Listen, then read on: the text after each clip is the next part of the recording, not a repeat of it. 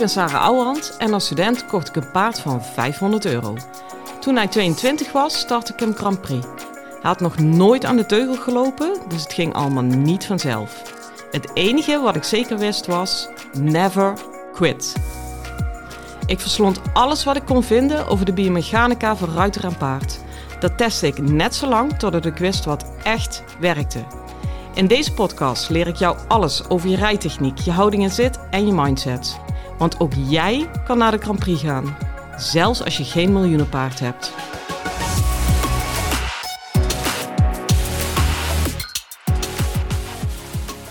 Hi lieve paardenmensen.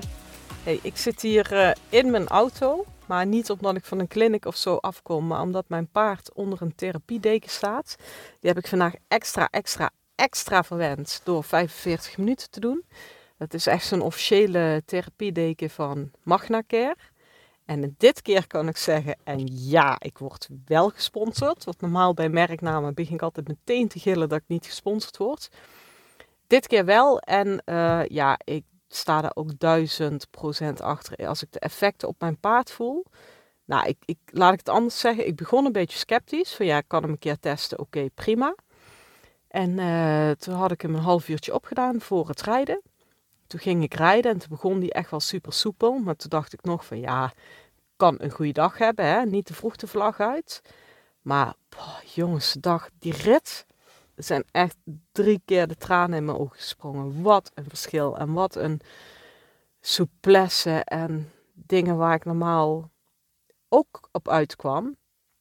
Alleen tien keer meer inwerking moest doen en vragen en voorbereiden en toestand. Nou, ik, ik zat bijna achterstevoren om te ouwehoeren en hij liep nog. Oh, het was gewoon heerlijk. Maar goed, het printje staat dus nu onder de deken. En ik ben daar even van weggelopen, in mijn auto gekropen om een podcast te maken voor jullie. En uh, ik heb hierna zelf les. Dus ik zelf ook altijd te denken van ja, oké, wat ga ik doen? Wat gaan we doen? Ik heb graag altijd een plan. Dat is ook zoiets, hè, nog in het verlengde van de vorige podcast. Heb een plan voordat je gaat rijden. Stap nou niet in het weg op. Als je nou van tevoren bedenkt, wil die en die en die stukjes doen. En je pakt iedere keer een ander stukje, dan train je gewoon differentieel genoeg. Anyway, mijn plan is de middendraf. En in mijn geval is het dus de uitgestrekte draf. En toen dacht ik, ja, dat neem ik ook mee voor jullie. Want het is wel interessant. Want het is nog niet zo'n makkelijk klusje. Een goede uitgestrekte draf. En dan zeker niet met een paardje zoals ik, die eigenlijk hele korte pootjes heeft. Maar het zou niet veel uit moeten, mogen, hoeven maken. Als je het maar goed opbouwt. Um, ik vergeet nooit, dat weet zelfs mijn man nog, en die vergeet alles, zeker als het met paarden te maken heeft. Heel gek.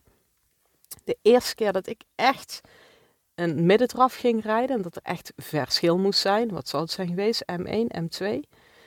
Um, toen zei mijn instructrice, Sarah, je gaat gewoon die diagonaal op, even voor de training, hè, niet in de proef.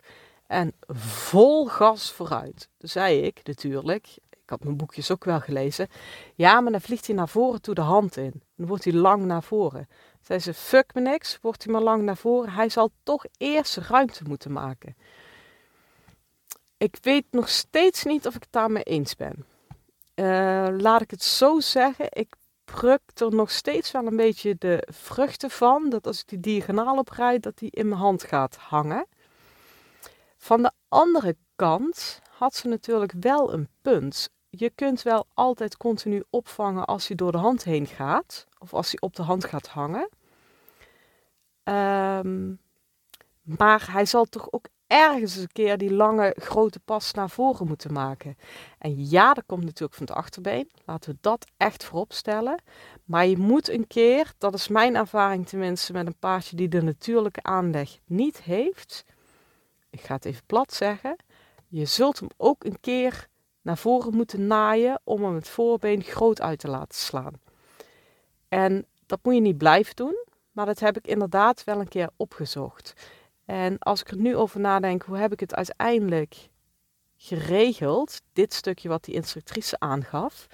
Want daar ben ik het nog steeds maar ten dele met mee eens. Het maakt wel uit of die lang wordt. En het maakt wel uit of dat hij door de hand heen, heen vliegt. Maar dat is allemaal over de grens. Maar ik zie ook vaak ruiters alleen maar onder de grens trainen. En daar worden ze zeker niet beter.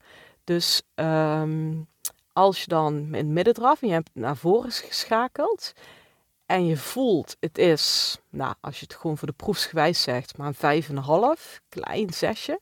En je denkt, ik wil hem echt afmaken. Maar als ik nu nog een keer been geef, zodat hij hem echt afmaakt in het frame en in de benen, dan schiet hij door mijn hand heen.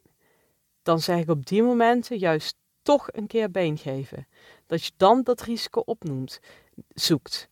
Maar niet van tevoren de diagonaal op, zoals ik de opdracht kreeg, en dan maar als een zotje naar voren rijden en hopen dat het voorbeen ergens omhoog gaat en dat jij nog zit aan het einde van de lijn. Dat bedoelen we niet. Uh, maar rij niet te veel op safe in dit. En wat je heel erg goed kan doen in een middendraf, dat is een hele fijne, dat je het in drie trappen doet, drie versnellingen. Dus je rijdt erop. Ja, het hoeft ook allemaal niet op de diagonaal. Hè. Pak ook je hoefslag of weet ik veel wat. Dan ga je eerst één versnelling hoger. En da daarin zoek je opnieuw de balans. Een paar passen, heb je balans, weer een versnelling hoger. Pak je weer balans. En met balans bedoel ik dat hij zo mooi terug op achter komt dat hij weer zacht wordt in de hand. Heb je dat een paar passen, weer een versnelling hoger. En zo kan je het eigenlijk gradueel opbouwen. Zodat je met name je paard, maar ook jezelf, de kans geeft om iedere keer weer even te kalibreren in, in het nieuwe evenwicht. Uh, ik wou zeggen het nieuwe tempo, maar die is tricky. Uh, officieel is er geen tempoveranderingen. Maar jongens, get real, zeker in de lagere klasse. Je mag echt wel ja, iets versnellen, het tempo iets verhogen. Versnellen is nooit goed, want versnellen is korter worden in de benen. Maar dat het tempo wat hoger wordt, Allah, Allah, Allah. Oké? Dus dat is al een hele fijne tip van die middendraf. Doet in drie etappes. Ja, en wat ik mensen altijd adviseer, zeker voor de paarden die er van nature geen aanleg over hebben, rij zeer licht schouder voor op zo'n diagonaal. En dan zeg ik altijd, wel voelbaar, niet zichtbaar. Dus uh, een kwart hoef je schouder voor, dat het wel een beetje zijwaarts in je, in je binnenbeen voelt. En jij voelt dat je hem een beetje plaatst. Maar ja, of het dan echt te zien is, nee, eigenlijk niet. Dat moet je hebben.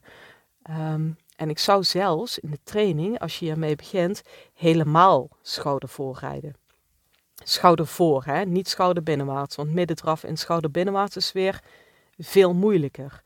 Maar middendrif in, draf in schouder voor, dan help je het paard en jezelf door het, de energie een beetje in het frame te houden. Of zoals we het simpel zeggen, meer op het, makkelijker op het achterbeen door licht zijwaarts ingezet. Of hij schiet minder makkelijk door die hand heen.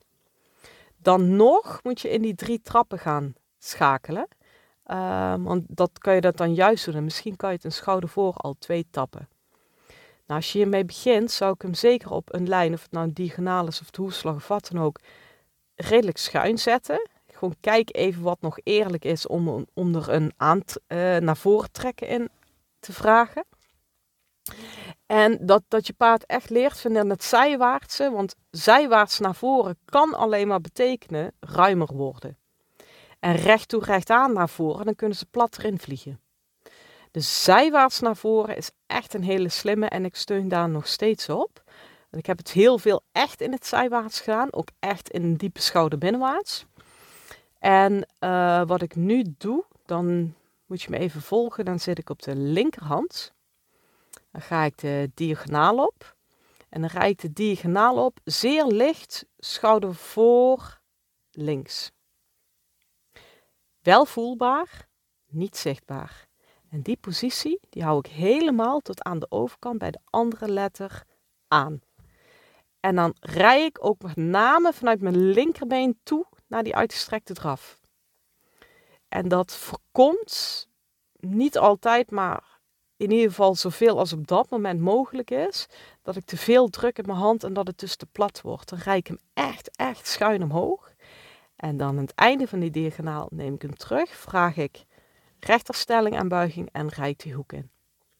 Dat is echt wel een gouden om die diagonaal niet helemaal recht te rijden. Ik zou zeggen, ga dat echt echt eens uittesten. Um, en nou hebben we het over paard, hoe je hem makkelijker krijgt geschakeld en ruim krijgt. Als je het nou in drie trapschakel, maak daar op een gegeven moment is het goed van twee trapschakels van en doe het daarna in één keer. Uh, maar let alsjeblieft ook op jezelf dat je niet bij voorbaat je armen strak zet, omdat je denkt hij gaat erin vliegen. Want dan nodig je hem juist uit om erin te vliegen. Um, ja, dit is echt wel een eindproduct, hè? De, de, de middendraf en de eindgestrekte draf. Als, als dingen in de basis, in de gewone draf, niet voor elkaar zijn, als, of die nou niet aan het been is, of niet onder je blijft, of niet op een ophouding reageert, of niet licht schouder voor kan lopen, dan krijg je dat allemaal in die middendraf terug. Dus ga voor jezelf eens kijken welke van die stukjes doet hij niet of nog niet. Vaak zit er ook echt veel in, is die echt onder je en niet bijna, maar echt. Want het is net zo belangrijk in de middendraf dat hij echt aan het been is. Die snapt iedereen nog wel. Maar ook dat hij echt onder je is. En daarmee bedoel ik dat zijn zwaartepunt echt onder jouw kont is. En niet net voor je uit in zijn schouders. Je moet echt voelen dat hij het zadel optilt. Want alleen dat is voorwaarde waarop hij zijn passen kan verruimen in plaats van kan versnellen. Alleen als hij aan het been is, kan die verruimen in plaats van versnellen. Maar ook alleen maar als je dat combineert met onder jouw kont blijven. Nou, dat kun je al heel goed zien in kleine schakelingen. Nou, weet je, ik noem het nou middendraf, maar zie het ook gerust als schakelen. Als jij been geeft en hij gaat, halleluja, goed naar voren aan je been. Nou, het is ook niet snel goed. Doet hij dat ook dan terwijl hij onder je blijft? Dat is de volgende vraag. En als je die twee dingen in het schakelen niet voor elkaar hebt, doe jezelf een lol en rijd die diagonaal niet op. Want het is vragen om problemen. Je gaat toch alleen maar aan elkaar hangen en het wordt hem niet. Dus zorg dan eerst dat je in het schakelen dit stukje perfect voor elkaar hebt. En dan ga je opschakelen in drie trap naar een middendraf of een uitgestrekte draf. Of wat je dan ook wil. Oké? En dan ondertussen je lichaam loshouden. Maar zodra een paard onder jou is, dus echt het zadel opdeelt, laat jij ook los. Jij wordt alleen maar strak in een middendraf als die voor je uitrent. Dus ook dat is weer, ja, weet je, de kip en het ei. Dat is ook weer waarom ik zo hamer op die basisafrichting. Zorg dat die onder je is, dan kan jij loslaten. Ehm, want je gaat er anders geheid, ik zei dat net al, of in je armen vasthouden, of je gaat je beugels te veel omlaag stampen, omdat je dan je enkels blokkeert. En ja, een beetje die waterski-houding. Denken we ook allemaal nog steeds dat dat zinvol is. Wat helemaal niet zo is natuurlijk. Lieve luisteraars, ik breek heel even in. Op mijn accommodatie organiseer ik regelmatig workshops, trainingsdagen, masterclasses en noem het allemaal maar op. Alleen die zitten meestal al vol nog voordat ik het op de socials heb gezet. Nou, wil jij daar toch een keer bij zijn? Schrijf je dan even in voor de wachtlijst. Die link daarvan vind je in de show notes. En uh, ik stuur vanzelf alle info van alles wat ik uitvreet op mijn eigen accommodatie. Overigens ook nog meer, want ik stuur regelmatig theorie, aanvullende tips en andere ideeën. Wat ik niet stuur is spam. Dus ben daar alsjeblieft niet bang voor, want daar heb ik zelf een gloeiende hekel aan. Gaat niet gebeuren. Ehm, en wat mij heel erg leuk lijkt, is dat ik de luisteraars uit de podcast een keer live ontmoet. Dus voel je vrij om je in te schrijven. De link zit in de show notes. Hoi hoi! Pluis uit, pluis uit. En als je het in draf moeilijk vindt om te voelen en te zien, omdat je dan licht rijdt of moeite hebt met doorzitten, ja, doe het in stap of glop. Want daarin is het schakelen niet anders. Hè? En dan kan je in stap en glop al heel goed checken. E, A, is hij aan B? B, blijft hij onder me als hij naar voren gaat? Uh, durf ik daarin los te laten? En heel vaak zie je, weet je, als een draf niet voor elkaar is, is een stap en glop ook niet voor elkaar. Dus doe daar dan even het, het basiswerk. En dat is eigenlijk nog wel het moeilijkste. Dan kun je daarna, of in ieder geval in gangen waar je je goed in voelt, zo moet ik zeggen, doe daar dan dat basiswerk in. En dan kun je dat daarna meenemen naar de draf. Dit bedoel ik met slim rijden. Beetje voor ogen houden, waar ben ik mee bezig? Heb je een plan? Uh, zoek je de middendraf op? Lukt hij niet? Waarom lukt hij niet? Uh, uit, welke deeltjes staat die oefening? Welke delen kan ik nog verbeteren? In welke gang voel ik me daar het beste bij om het te verbeteren? Etcetera, etcetera. Nou, je hoort, ik sta super scherp aan hierop. Want niet in de laatste plaats omdat ik zelf les heb. Um, ik hoop echt van harte dat je hier iets aan hebt. Ga ermee spelen. Gebruik wat je eraan hebt. Gooi acuut in de prullenbak wat je er niet aan hebt. En dan wens ik jou een hele fijne dag en veel plezier met je paard. Hoi!